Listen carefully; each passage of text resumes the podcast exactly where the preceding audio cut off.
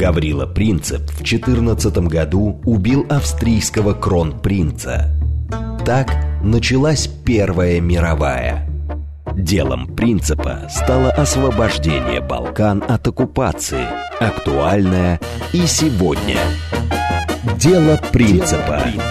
Авторская программа политолога Олега Бондаренко о современных Балканах и Европе. Дело Принципа. Программа предназначена для лиц старше 16 лет.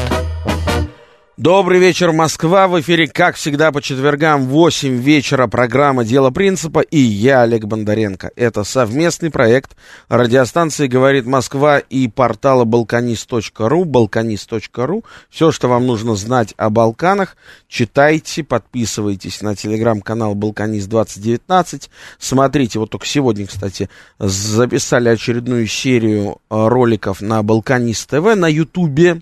Канал «Балканист.ТВ», а также сейчас в рамках нашей программы «Дело принципа», напоминаю, вы можете писать ваши сообщения по номеру +7 925 48 94 8, телеграмм для сообщений «Говорит Москобот». Если хотите нас не только слышать, но и видеть, можете на Ютубе набрать канал «Говорит Москва», и вы нас увидите. Телефон студии прямого эфира. Во второй части программы будем принимать ваши звонки. 8495-7373-94-8. Сегодня у нас в гостях Екатерина Энтина, заведующая отделом Черноморско-средиземноморских исследований Института Европы РАН. Наша гостья в этом году не столь регулярная, как прежде. Надеемся наверстать еще. И профессор Высшей школы экономики, конечно. Будем мы говорить, поскольку Екатерина Геннадьевна Энтина является, может быть, единственной, но, безусловно, лучшим специалистом по влиянию на Балканах Китая. Будем мы говорить вот о том, что, собственно, Китай сейчас предлагает не только России, но и Восточной Европе, что Китай... там забыл, я прошу прощения, да, зачем ему эти Балканы вообще? Есть ли интересы Китая в Турции, где грядут президентские выборы? Как Китай будет развивать отношения со странами нейтральной Европы? Вот все эти вопросы будем мы сейчас с вами обсуждать. Особенно, конечно, это актуально в связи с только что завершившимся визитом председателя КНР Си Цзиньпиня в Москву. Беспрецедентный, на мой взгляд, визит, просто по факту того, что мировой лидер на 2 ночи оставался в российской столице. Я вот не припомню, может быть, Екатерина припомнит, я не припомню визита ни одного мирового лидера, и не только в Москву, а в принципе, куда бы то ни было, куда вот сегодня в конце первой четверти 21 века прилетал бы президент страны, большой страны, весомой страны, и оставался бы на почти, там, сколько, почти 3 суток. Ни одного я не помню, да, потому что как-то президенты летают зачастую даже без ночевок, да, из соображений, там, протокола безопасности и всего прочего. Раньше, конечно, в советское время, помню, как Иосиф Броз Тито приезжал в Советский Союз почти на месяц, своей женой, и русской, кстати, женой, и колесил по всему Советскому Союзу 27, кажется, дней, даже до Иркутска доехал. Но это осталось в далеком прошлом. Сейчас лидеры даже без ночевки прилетают в другие страны, изредка ночуют, ну, если это физически тяжело, но чтобы 2 раза остаться на ночь, это действительно, ну, что-то такое, что-то очень серьезное было, что заставило так составить этот протокол. Наверное, мы находимся на пороге новой китайской эры, вообще, в принципе, в мире, да, потому что все-таки Китай, если бы не пандемия, и если бы не военные действия на Украине, китайская экономика уже бы вышла уже бы стала давно первой экономикой мира, да, как они планировали это еще, кажется, в 2021 году. Но вначале их подкосила пандемия, потом, соответственно, нынешняя... Ну, их в большей степени пандемия подкосила, прошу прощения. Вот. Так что вот, Екатерина, во-первых, привет. Мы не поздоровались с тобой. Привет тебе, Олег, и привет Москве, в которой, наконец, пахнуло весной. Да. Что поднимает настроение и задает балканскую тональность. Может быть, это председатель Си привез в Москву весну. Не знаю. А давай по очереди. Значит, Китай, в принципе, вот на сегодняшний день, если идти от общего к частному, какую концепцию развития в политико-экономическом смысле для себя избрал на сегодняшний день? Ты, конечно, спросил главного китаеведа страны, прям скажем. Безусловно, есть трек, который определяет и политику, и экономику. Да? Это масштабный переход на новую экономическую технологическую платформу, которая, если мы смотрим на массовость этого перехода, на сегмент, да, например, возьмем сферу электромобилей, так, и замещение обычных бензиновых двигателей, обычных двигателей внутреннего сгорания электродвигателями, и массовое внедрение электромобилей, то здесь с точки зрения технологий Китай существенно продвинулся и давно уже опередил всех. Да, если мы посмотрим китайские автосалоны, то мы увидим, что производство чипов, которое лежит в основе технологического нового экономического перехода, да, производство массовых чипов Китай освоил достаточно давно, и сейчас выходит на экономическую составляющую, когда это становится дешево. И в этом смысле его сегодняшний и прорыв на рынке там, того же автомобилестроения в краткосрочной перспективе, он заставит задуматься не только нас и относительно небольшие европейских производителей, да, но в целом подорвет всю структуру автомобильного рынка. Ну, давай начнем с начала. Развитие китайской экономики такими семимильными шагами оказалось возможным вследствие переноса производственной базы из разных стран в Китай на протяжении последних 30-40 лет. И освоение массовых технологий продвинутого сегмента. Да. В начале это была просто привлекательная, очень низкая цена труда, цена производства. А потом китайцы наловчились вначале работать на дядю, потом создавать нечто подобное у себя. В итоге сегодня мы видим, можно зайти в любой практически автомобильный салон в Москве или в Петербурге или в любом другом городе России, и сейчас по понятным причинам европейских автомобилей очень мало или почти что уже нет.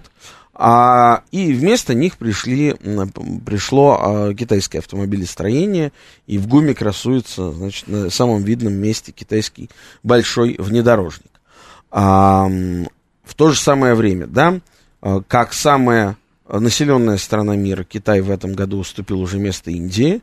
Китай столкнулся с последствиями политики «одна семья, один ребенок» и жутким перекосом вот у тех самых одних семей, у которых один ребенок, в пользу мужчин, там 70/30. Соответственно, этим мальчикам понадобятся девочки, уже они как бы подросли, уже нужны этим мальчикам девочки, а девочек нет. Где взять девочек? Да, вопрос. Вероятно, на Балканах. Вот, я сейчас озвучу несколько таких моментов. Да, сейчас уже вследствие того, что все начали немножко более осторожно относиться к Китаю, мы видим начало переноса производственной базы из Китая в Индию. Компания Apple, например, объявила об этом, и много кто еще. В то же самое время рынок, понятно, что зачем, что нужно Китаю. Да, Китаю нужны дешевые энергоресурсы, я думаю, об этом говорил Владимир Путин с Си Цзиньпинем, потому что дешевые энергоресурсы обеспечивают хорошие возможности для создания промышленного производства. Увеличение там нефти потоком, строительство нового, вероятно, газопровода, то, что обсуждалось. И, конечно, Китаю нужен самый платежеспособный рынок. Вот здесь мы подходим к главной теме нашей программы, которым является рынок Европы, ЕС. Да? 500 миллионов платежеспособнейших покупателей, которые являются самым лакомым рынком в мире. И Китай очень давно вкладывал большие деньги, строил транзитные магистрали, пути для того, чтобы обеспечить наиболее дешевый и быстрый путь для своих товаров на рынок ЕС. А что будет дальше с этим? Добьется ли Китай выхода на этот рынок или нет? Вот как ты видишь эту ситуацию и с точки зрения Балкан, и с точки зрения вообще Европы? Угу.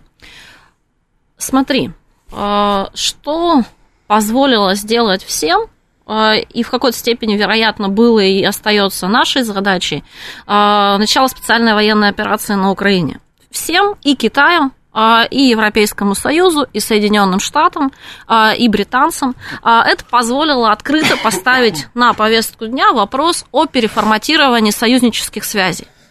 Он был критически важен для Штатов, в связи с кризисом вот этой как бы экспорта демократии, который Вашингтон занимался на протяжении 2 десятилетий, критически важно было наращивать новую партнерскую сетку для Европейского Союза, чтобы выйти из вот этого как бы внутреннего содержательного ограничения маленькой территории Европы. Безусловно, нужно было Великобритании в связи с выходом из Европейского Союза и в какой-то степени возвращением к концепции глобальной Британии и осознанием своей прошлой имперской роли. Безусловно, нужно нам, в том числе не только в политическом смысле, но и в экономическом, поскольку именно новый набор там, и расширенный набор партнерских экономических связей, он дает возможность получения и рынков сбыта, и какой-то совместной контр-игры. И, безусловно, в этой линейке стоит Пекин. Поскольку всю логику предыдущего международно-правового взаимодействия и дипломатического диалога в какой-то степени наше СВО подорвало, то это позволило всем открыто заявить о своих интересах, о претензиях в разных регионах мира. Мы увидели, какие реально есть амбиции у Турции. И здесь отчасти, как мне кажется, та задумка Пекина об инициативе пояса и пути как маршруте, в первую очередь выстраивающем как конечную точку маршрута взаимосвязи с Европейским Союзом и завоевание рынков Европейского Союза, она отчасти подорвана, потому что по состоянию на сегодня и Китай, и Европейский Союз по факту оказываются по разные стороны баррикад вот этого большого мирового союзнического передела. С другой стороны, тот уровень экономического развития, с обсуждения которого мы с тобой начали, он просто будет диктовать некоторые привилегии, и развитие внешнеэкономического присутствия Китая. Потому что массовое освоение, запуск в массовое производство передовых технологий производственных, которые сделал за последние несколько лет Китай, он просто будет так или иначе обрушать цены на европейских рынках. Мы сейчас видим, что в результате принятия закона о борьбе с инфляцией в Соединенных Штатах часть европейских бизнесов уже заявила о переезде на территорию Соединенных Штатов. Та амбициозная цель, которую поставил перед собой Европейский Союз, оградиться и осуществить энергопереход, избавиться от энергетической зависимости, которая была от нас и в первую очередь имела, мне кажется, эффект как психосоматическое какое-то состояние, Европы. Это зависимость, которая по большому счету не нарушала ни безопасность, ни целостность, ни развитие Европы. Она, видимо, очень больно била по психосоматике и стратегии вот этого самостоятельной роли ЕС в мире. Но в любом случае вот эта амбициозная задача энергоперехода, когда и как бы она ни была реализована, она в краткосрочной и среднесрочной перспективе будет увеличивать стоимость всех европейских продуктов, что так или иначе будет провоцировать приход на европейские рынки и Китая, и других быстро развивающихся экономик. Каким образом ЕС от этого будет отгораживаться? Но понятно, будет отгораживаться в первую очередь через создание таких норм юридических, регулирования своего внутреннего рынка, которые бы препятствовали проникновению китайцев и других не представляющих угрозу для Европейского Союза крупных экономических игроков, но все в большей и большей степени Европейскому Союзу это удается весьма плохо и в весьма ограниченном формате. Если мы возьмем позиции и Китая, и Европейского Союза относительно, опять же, новых сфер законодательного регулирования, связанных в первую очередь с развитием искусственного интеллекта и его внедрением в экономику продуктов, то мы увидим, что китайцы еще год назад разработали все базовое законодательство. И, кстати, переходя и к Балканам, и к Турции, то, о чем ты говорил, начали активно диктовать условия в этих сферах в рамках экономического и политического взаимодействия с этими рынками, да, то Европейский Союз в силу вот этой сложной бюрократической машины, он сам процесс обсуждения законодательства в этих сферах начал раньше, чем Пекин, но еще не завершил формат обсуждения, формат принятия, формат внедрения такого системного. И приняты пока только весьма точечные законодательные нормы. А это значит, что потенциально стратегически конкуренцию вот в этом нормативном юридическом поле Европейский Союз сегодня Китаю может проиграть. Ну хорошо, ты вот все переходишь к теме будущего, да, чипов и так далее. Это, безусловно, важно, но я пока исхожу из того, что на данный момент очень многие инвестиции Китаем сделаны в первую очередь в очень такие практические, понятные вещи олдскульной экономики. В первую очередь инфраструктуру. Во вторую очередь, например, если мы, опять же, касаемся наших с тобой любимых Балкан, это, например, металлургические предприятия. Да, вот есть два конкретных примера. Металлургический комбинат Бор, металлургический комбинат Смедерево. Оба этих комбината. Один принадлежал американцам, другой хотел, очень сильно хотел мой полный тезка Олег Владимирович Дерипаска заполучить, но китайцы его обошли на повороте. И вот два крупнейших металлургических комбината Балкан оказались у них в руках. Мы с тобой в прошлом году рассказывали очень интересную версию, потому что понятно, что доказательств этой версии, наверное, нет, но в рамках версии это действительно очень интересная информация касаемо того, как китайцы работают, например, на комбинате в Смедерево, да? Там свой закрытый режим безопасности. Сербская полиция не имеет права туда попасть. Работают там в том числе, я подчеркиваю, это версия, да, заключенные, которых Китай туда привозит из Китая на самолетах. Заключенные, получившие небольшие сроки за какие-то там небольшие правонарушения. Понятно, что получают они, если они вообще что-то получают, копейки. Эти копейки они получают на китайские же карточки. То есть в сербской экономике денег вообще не остается. И если там кто-то наивно полагал, что сейчас придут китайцы и будут все закупать у местных, ничего подобного. То есть даже вот эти вот штыри железные, да, которые вот нужны там для металлопроката, китайцы везут кораблями из Китая. Максимум, что они закупают на месте, это песок. Все свое, только свое. Не дадим ни копейки местным, все оставим внутри Китая. Это, с одной стороны, наверное, работающая модель. Назвать ее рыночный язык не поворачивается. А для чего Китай делал такие большие инвестиции? И будет ли он продолжать их делать в том же духе, если вот мы сейчас, допустим, представим мысль, что вследствие того, что Сербия не признает Косово, Вучич не признает Косово, и не вводит санкции против России, а я думаю, не введет санкции против России, Европа может начать, по крайней мере, такое тихое торможение сотрудничества. Может быть, даже она уже начала это торможение Сербии. Да?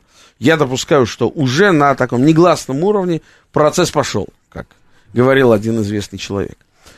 И уже и инвестиции будут как-то так постепенно тормозиться, и много-много чего еще.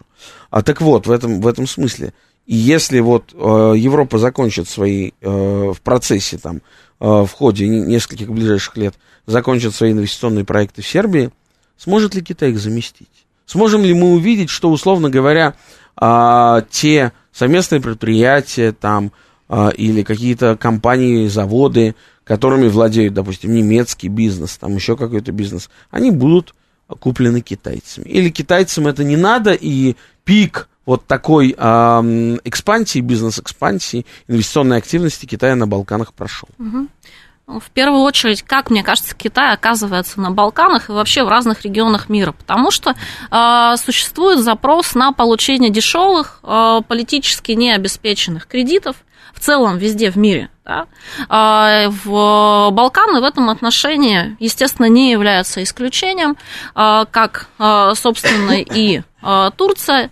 Китай же остается фактически единственной крупной державой в мире, у которой есть на протяжении последних десятилетий свободные деньги.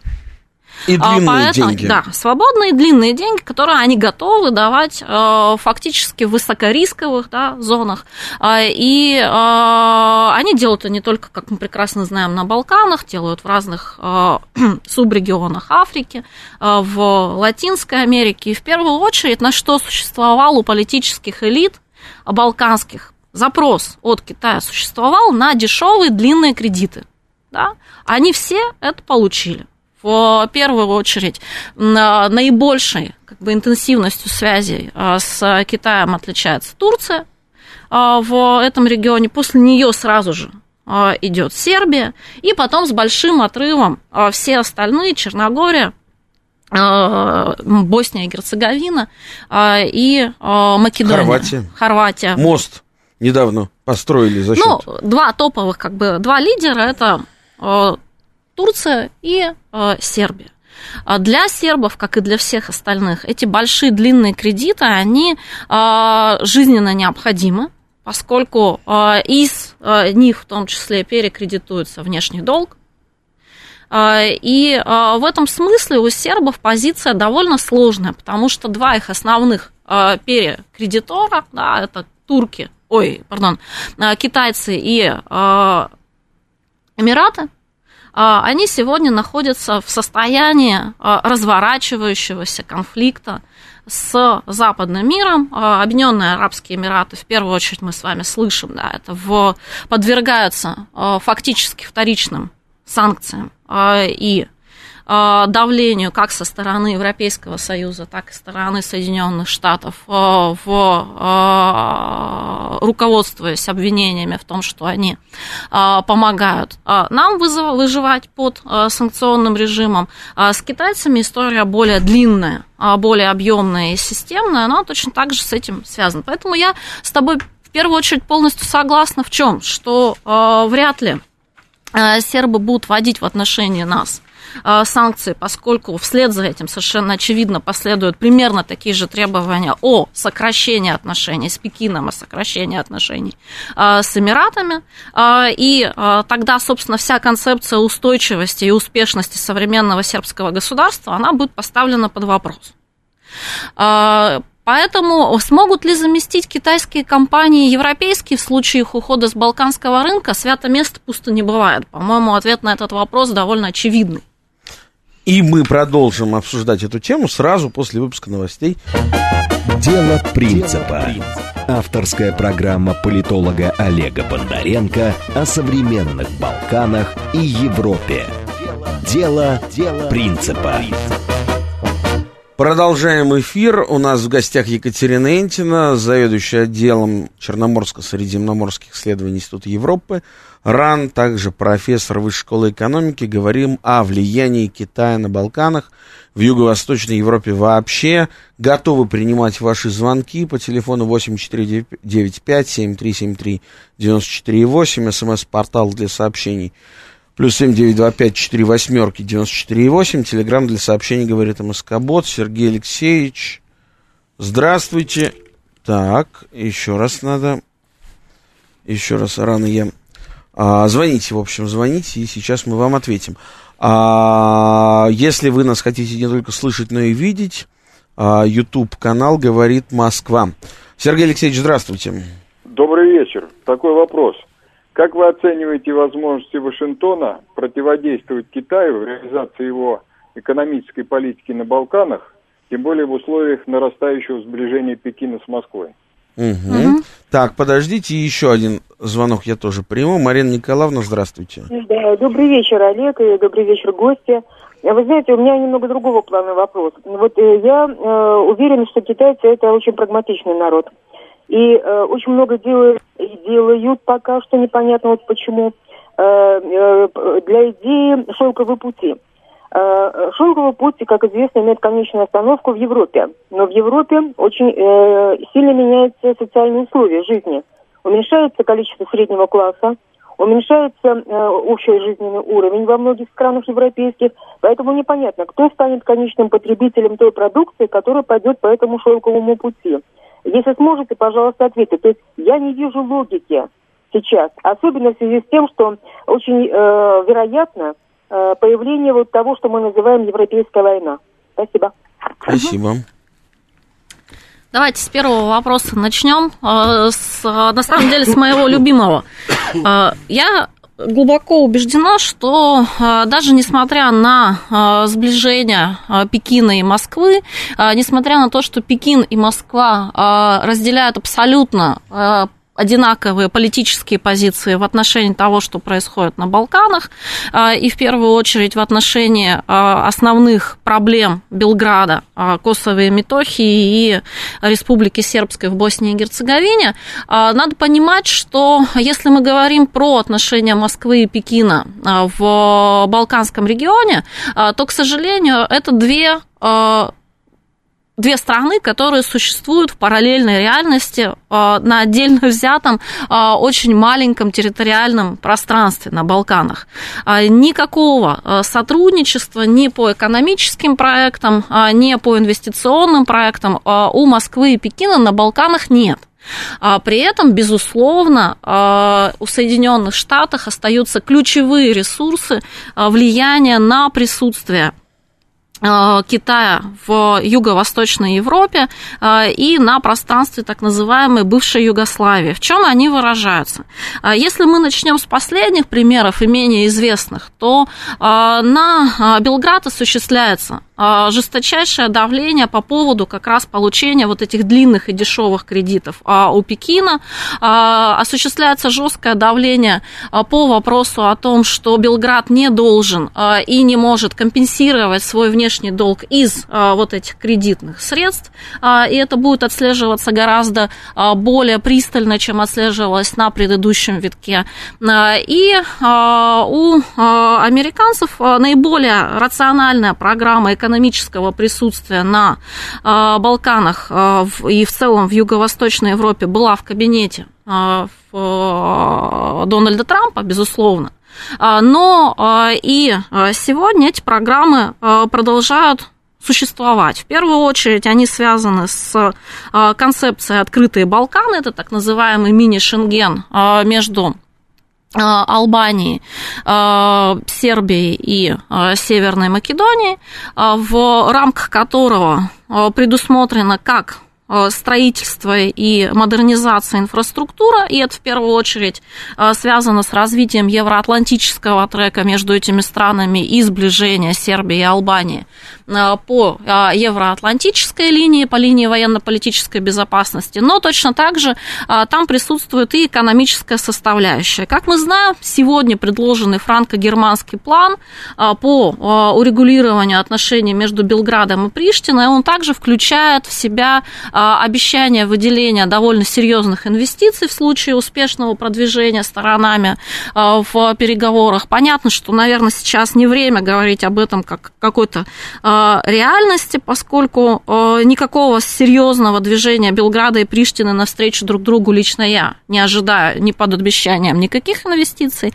Но, тем не менее, возвращаясь к вопросу, Вашингтон сохраняет ключевое военно-политическое влияние в регионе, очень серьезное влияние на политические элиты, на систему принятия решений во всех балканских странах, и это, безусловно, дает ему эксклюзивные инструменты. Другое дело, что то давление, которое сейчас будет нарастать по линии принуждения к исполнению санкционного режима в отношении России, ко всем и в первую очередь к незападным странам со стороны Вашингтона, оно но может, и это, мне кажется, путь с неопределенным результатом, с довольно высоким риском, оно может оказаться действительно эффективным, да, и Вашингтон начнет наращивать объем своих союзнических связей и переманивать сегодня сомневающихся страны, разные страны, в первую очередь Азии, на свою сторону, а может вызвать сопротивление. Вот, например, в случае с Объединенными Арабскими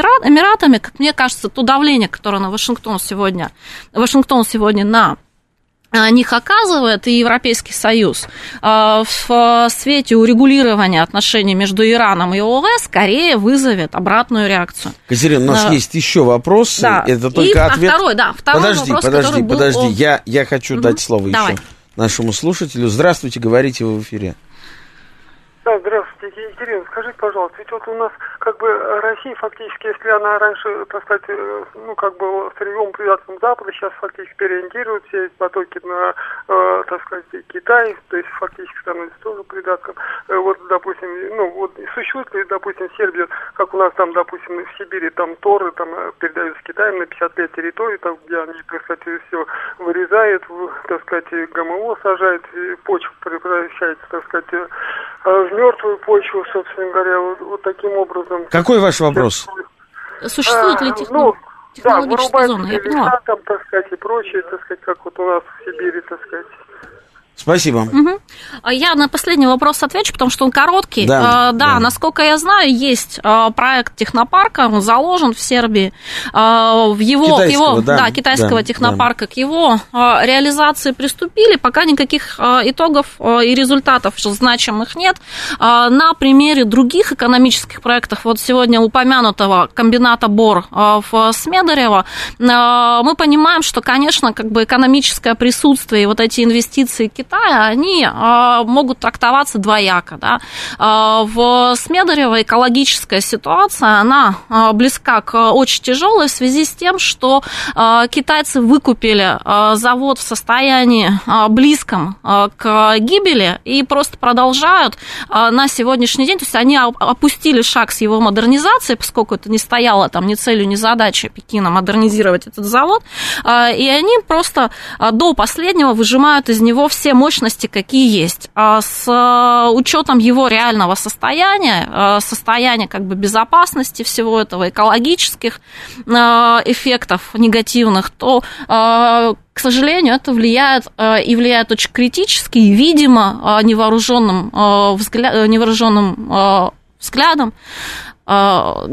глазом на реальное состояние этого небольшого городка и района сербского. Я хочу сказать другую вещь по поводу технопарка. Я не так давно был в Минске, и в Минске, прям не так далеко от аэропорта города Минска, Белоруссии, а есть построенный китайцами технопарк. Слушайте, ну это просто загли деньги. Я, честно, не являюсь большим поклонником экспансии Китая, но это выглядит очень круто, очень современно, очень модно. И, безусловно, ничего плохого от этого нет. Технопарк – это вообще всегда хорошо. Угу. И возвращаясь к второму вопросу о инициативе, вопрос, кстати, о инициативе пояса задала. И пути. Что торговать? Ты знаешь, торговать я будем? Вообще всегда, не будучи китаеведом, ты меня так мощно представил, на Китай на Балканах. Китай на Балканах, да, я представляю хорошо.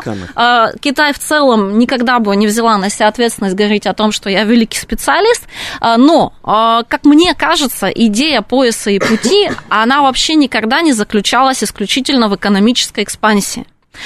Все-таки не надо забывать, что к Китаю безумно настороженное отношение, особенно со стороны европейского мира, большого европейского мира, кстати, включающего Россию на уровне обыденных людей, на уровне частного бизнеса, на уровне отдельных территорий. И идея инициативы пояса и пути, она в том числе идея цивилизационной экспансии, экспансии политической, экспансии нормативно-правовой, экспансии и она в китайской концепции была заложена не как экспансия, как насаждение своего, а как попытка открыться миру и показать свои связи. Если мы посмотрим свою связь историческую с европейской частью мира, если мы посмотрим на другие составляющие этой инициативы, то мы увидим, какое колоссальное количество денег и инвестиций Китай вложил в том, чтобы через археологические экспедиции, через искусствоведческие, гуманитарные проекты показать свою связь с Европой. И мне кажется, что в большой степени это попытка как раз через внешние экономические инструменты нарастить объем своей политической, международно-политической мощи, своей цивилизационной мощи. И ничуть не меньше, чем вкладывается в инфраструктурные проекты Китаем по следованию маршрута, пояса и пути, вкладывается в гуманитарные инициативы. Мы об этом очень мало говорим, о том, какую культурно-гуманитарную политику Китай проводит на Балканах, например. Но если еще совсем недавно в школах изучали в качестве иностранных языков преимущественно, помимо английского, преимущественно французский и немецкий, то сегодня число школ, в которых на Балканах изучают китайский язык, оно неуклонно растет, и оно изучается за счет китайской стороны. И в этом смысле китайцы пытаются... Вот, кстати говоря, да, за счет китайской стороны. А кто это все оплачивает? Китайский бизнес, который там работает? Или, условно говоря, Институт Конфуция? Чтобы это звучало просто и понятно, условно Институт Конфуция. Угу. При этом надо понимать, что китайцы точно так же, как они копировали и заимствовали экономические инструменты для того, чтобы подняться, наиболее продуктивные, наиболее эффективные, которые использовались на предыдущих витках конкурентами. Вот абсолютно то же самое они делают по культурно-гуманитарной политике. Это такое очень интересное сочетание советских... Они просто копипастят интересное сочетание. Всё у всех. Да, но это очень, очень интересное сочетание, если мы про гуманитарку говорим, сочетание советских инструментов через институты и через институциональное сотрудничество с инструментами Европейского Союза, которые Европейский Союз использовал в отношении стран Центральной и Восточной Европы, России, и СНГ в целях экспансии европейских идей, европейских идеалов, ценностей, которые были в 90-е годы, нулевые годы. Ну, хорошо, вот все-таки я хочу ответить Марине Николаевне на заданный вопрос, а чем Китай будет торговать? Ну, во-первых, понятно, что Китай производит огромное количество номенклатуры товаров, которые для европейского рынка значительно ниже стоимости своих аналогов, производимых там в Германии, Франции там, и других странах. Для китайских товаров европейский рынок очень привлекательный. Другой вопрос, что захотят ли европейцы массово переходить, там, я не знаю, с каких-нибудь гаджетов там, американских или прочих на китайские, это вопрос. Да? У меня нет ответа. Может, уже перешли кто-то, может, еще не все перешли, может, кто-то не захочет. Вопрос тоже действительно, кому и что продавать. Да? Продавать в Германии китайские машины, наверное, было бы глупо. Ты знаешь, я бы вообще не стала, честно, еще не буду, опять подчеркну, что я не являюсь экономистом, я историк-международник, но я не думаю, что в основе вот этой финальной точки сопряжения с Европой лежат исключительно экономические соображения. Емкость европейского рынка существенно ниже, чем емкость быстрорастущих рынков Азии, Латинской Америки, и в этом смысле я бы не стала упираться в экономическую подоплеку этого европейского рынка. Здесь в первую очередь подоплека нормативно-правовая, потому что сопряжение, мы знаем, что Европейский Союз тем, чем он силен и чем он существенно отличается от всех остальных, тем, что он задает правила игры на разных рынках. И на протяжении 2 последних десятилетий он был ключевым актором, который задавал правила игры, юридические правовые основы экономической игры. Сопряжение по этому направлению с Европейским Союзом Китаю бы давало несоизмеримо больше, чем он имеет в национальном качестве. Да. То есть это бы давало статус экспансионистской державы с точки зрения нормативов, с точки зрения права, с точки зрения вот этих правовых основ регулирования разных экономических рынков. Угу. И, как мне кажется, это один из ключевых посылов вот этого европейского сегмента в рамках китайской инициативы «Пояса и пути». Ну, а все, что лежит до Европы, да, это, безусловно, наращивание, приобретение новых союзников. Если мы говорим о Центральной Азии, то это в том числе и цивилизационное сопряжение, историческое. Хорошо. Ну, вернемся к нашим европейским делам. Нынешнее продолжение военного конфликта на Украине, который многие эксперты считают, что в ближайшее время следует ожидать какой-то пик, новый пик военных действий, конечно, совершенно не устраивает Китай. Китай хочет мира. Мира в Европе, и Китаю нужен этот мир, чтобы торговать. Честно говоря, мне кажется, что Китаю абсолютно все равно. Ну как все равно? А военные действия замедляют проникновение Китая, китайских товаров в Европу. Это факт, да? Потому что нельзя одновременно торговать там, где идет война.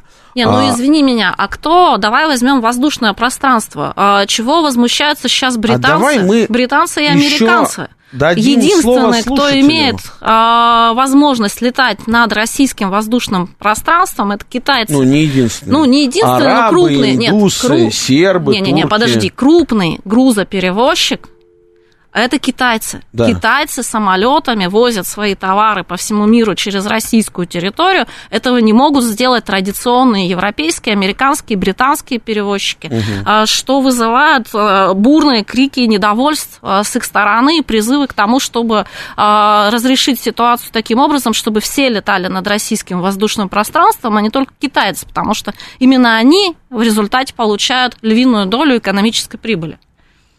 Понимаю. Я вот сейчас нашел новость, у нас осталось буквально 6 минут до конца эфира, которая связана с нынешними, значит, главной общеевропейской повесткой, да, военными действиями на Украине. Депутат Сербии, Народной Скупщины Сербии, Александр Олейник,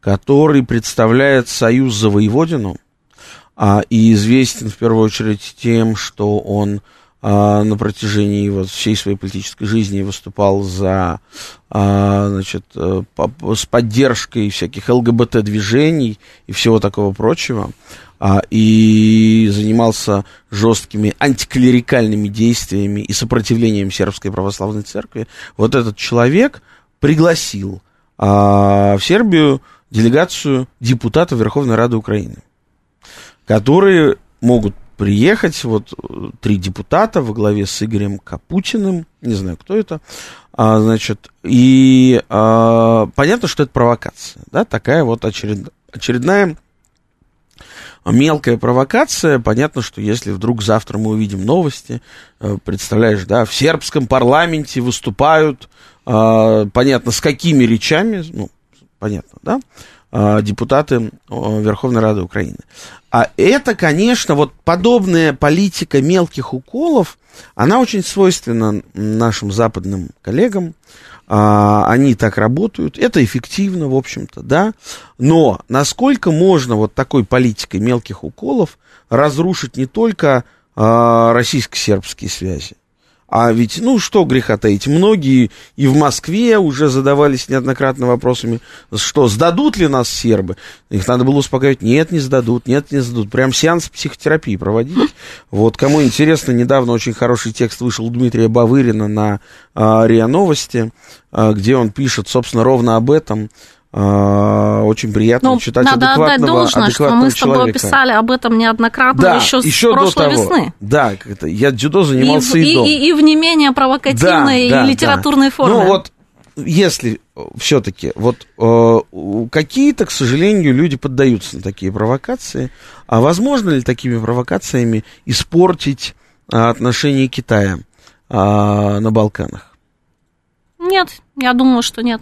Я думаю, что этими провокациями нельзя и отношения России с Сербией испортить. Хотя бы потому, что, ну, в принципе, как бы надо отдать должное, Белград не разрывал отношения с Киевом. И чисто формально в скупщине Сербии... Ну, а с чего бы ему разрывать-то? Ну, я об этом и говорю. То есть, в принципе, да, такие прецеденты, да, они неприятны, если они случаются. Мы к ним относимся немножечко более нервно, чем того бы хотелось и чем того требует ситуация. Но вместе с тем, никак критически они не могут повлиять на ту систему отношений, которая у нас есть с сербами. Примерно то же самое можно сказать о китайцах. Ведь на самом деле проблемы китайского присутствия на Балканах — это фактически вторая излюбленная тема желтой и западно-ориентированной прессы региона, которая постоянно поднимает... Какая? Ну, мы, конечно. Ну, вот, которая постоянно поднимает на поверхность разные вопросы, в том числе то, о чем говорил ты сегодня, каким образом китайский бизнес присутствует в регионе, об экологических стандартах, ну, о вот деньгах я хочу без политических обязательств и так далее. Несколько сообщений, которые у нас заканчиваются время, которые нам присылают слушатели. Можно купить немецкие автоконцерны и продавать машины в Азии. Вот пишет нам один слушатель... А другой пишет: мне кажется, за счет многолетних вложений Китай обеспечил себе достаточно высокое проникновение своих технологий в других странах. Быстро изменить эту ситуацию не получится. Да, все так. Длинные инвестиции, они для этого и нужны. Катерина, меньше 2 минут осталось, и я задаю последний вопрос. Давай. А каково влияние Китая в Турции, особенно с учетом предстоящих там президентских выборов и возможности проигрыша Эрдогана? Вообще, я в проигрыш Эрдогана, как мы с тобой сегодня обсуждали до передачи, не очень верю.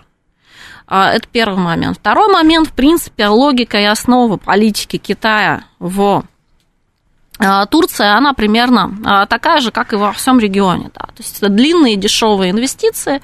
При этом надо понимать, что если до определенного момента у Анкары и Пекина было взаимопонимание по ситуации с уйгурами, да, то в последние несколько лет, по информации, правда, я сделаю оговорку по свидетельствам западно-ориентированных источников, Эрдоган через третьи страны неоднократно выдавал уйгуров. Ну, понятно, то есть Пекину, как учителя Гюлена нужны были Эрдогану по всему миру, и он устраивал за ними охоту, даже вот резиденцию президента Молдовы отремонтировал ради выдачи 10 гюленовских учителей. А тут уйгуры были нужны. Да, поэтому... Да. В принципе, мне кажется, что довольно крепко то присутствие, которое Китай заложил за последние 10 лет в разных регионах мира, и в том числе оно на Балканах, оно останется. Это, конечно, была Екатерина Энтина, профессор Высшей школы экономики, заведующая отделом Черноморско-Средиземноморских исследований Института Европы РАН. Программа «Дело принципа» закончилась, но слушайте нас по четвергам в 8 вечера, и вы будете знать все о Балканах, а также подписывайтесь на телеграм-канал «Балканист-2019». С вами был Олег Бондаренко. Всем пока.